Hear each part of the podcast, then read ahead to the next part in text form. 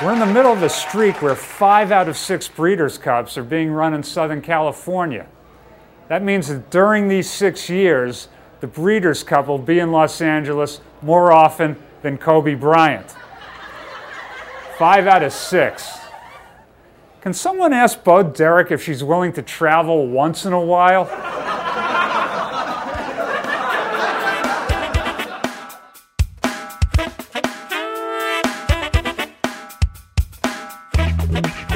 And welcome to Lenny's Place. We've moved the studio out here to beautiful Santa Anita for the Breeders' Cup this week. Glad you could come with us. We've got gorgeous weather.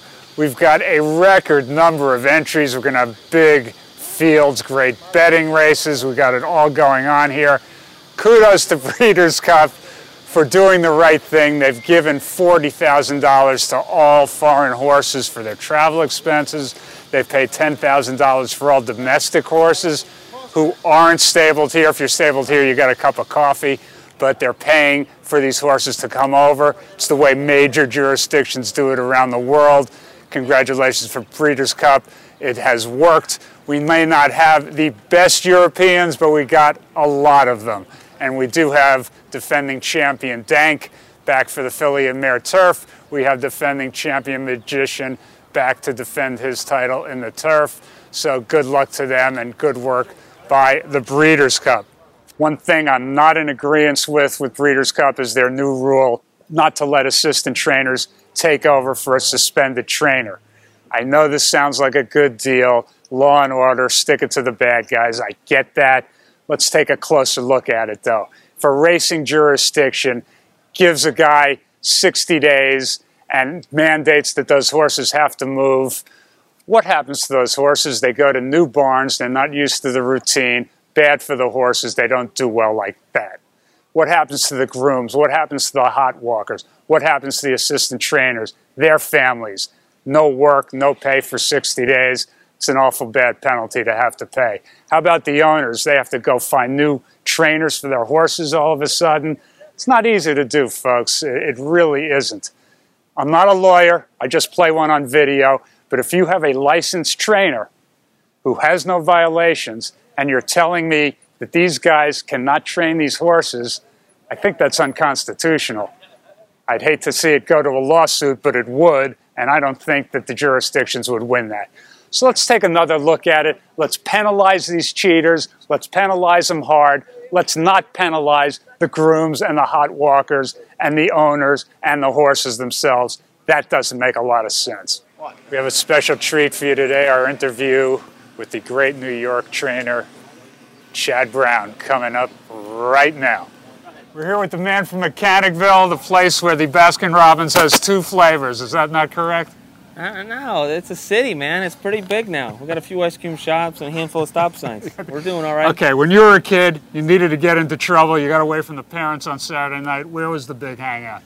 You know, you just like any city, go down to the local playground when it gets dark out. You find lots of trouble around there. okay. All right. Not only a great trainer, a very good friend. We first met at Monmouth 2007. Bobby Frankel stayed in California. You were in charge of Ginger Punch and the distaff. Is it still raining there? I ex- by the way, I expected this nervous Nelly, this young assistant kid who was in the Breeders' Cup, he's over his head. You were so impressive, so calm and confident and collected. How important was that experience? Because you went on on your own right after that, really. No, it was good. Uh, it was right towards the end of me working with Bobby, and um, probably less pressure because he wasn't there. Actually, you know, I, would have. That's when you were seeing a nervous Chad Brown run around, him barking at me. But um, no, it ended up working out okay. It was, um, my last time working with them, and from yeah. there on, we started our own business. Yeah, and then of course, the next year, right here at Santa Anita, Maram for for you as the head trainer, that had to be huge. Your first first year out to win a yeah, what Cup. a break! What a break! And uh, you know, really got our business rolling. People started to take notice, and every time we come back to Santa Anita, we think about that. And so uh-huh. it kind of got started for us on our own. I'm still waiting for the nervous Chad Brown. I don't think I've seen him yet. You know, when you train horses long enough or an assistant long enough, you you, know, you have to have pretty thick skin, so not too much makes me nervous anymore. And you must have gotten a little nervous last year when Bobby's Kitten went out and uh, like like a freight train there. Uh, of course, he's back this year. Mm. Is he rateable? Did you, did you, figure out he's really not rateable? Uh, did you figure out that Ken Ramsey's blood pressure was uh, was off the charts? What what happened there? If he's not rateable going 41 and change down the hill at Santa Anita, he'll never be rateable. so we're hoping that he gets run off the bit a little bit, and maybe he'll be off the pace this time. So down down the hill might help. I'm just figuring, you know, if I'm going to get this horse off the pace, I have to find the fastest fractions in North America to do it. It's down the hill. Speaking of Santa, how is it shipping horses, you know, cross country for, for an event like mm. this? Is it logistically and for the horses' uh, standpoint, is it, is it tough? It's it's challenging. Like you know, case in point, yesterday with our horses, the plane was delayed and we got in here at midnight last night. But horses are pretty resilient; they can put up with a lot of stuff. And um, I think the ship east to west has has been okay. You look at the the results from the Breeders' Cup; it's pretty fair. If anything, maybe yeah. the East Coast horses have won a couple extra races yeah, over the West Coast yeah, horses. So I don't think the, anyone can really blame the travel uh, by and large. Yeah.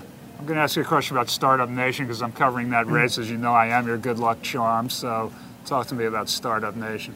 You know, this horse, he's ran a little flat last time. I don't know if it was just being inside or if he just didn't like Belmont as much as the two big wins at Saratoga. I'm not sure. He's come out of the race, he's trained well, and um, hopefully catches some more pace to run at and maybe makes that wide move like he did in his first two races and he can turn it around. All right, I'm going to put you on the spot. We're going to Keeneland next year for the Breeders' Cup. Will you come out to my farm and train my dogs for me for a couple of days? I don't know how much I know about that, but I know enough people in Kentucky. I can send over an expert in that oh, area. come on. We have I mean, a, you'll just watch. There's a playground out there. We can get in trouble. We can do whatever you want. Oh, there's plenty there. of stuff to get in trouble in Kentucky, too, trust me. Chad Brown, good luck with the Breeders' Cup and all 89 of your horses here. Thank you. All right. I want to thank our viewers. I want to thank our sponsor, Darby Dan Farm. I want to thank the great Chad Brown for appearing with us. Have a great Breeders' Cup, everybody. We'll see you next time right here at Lenny's Place.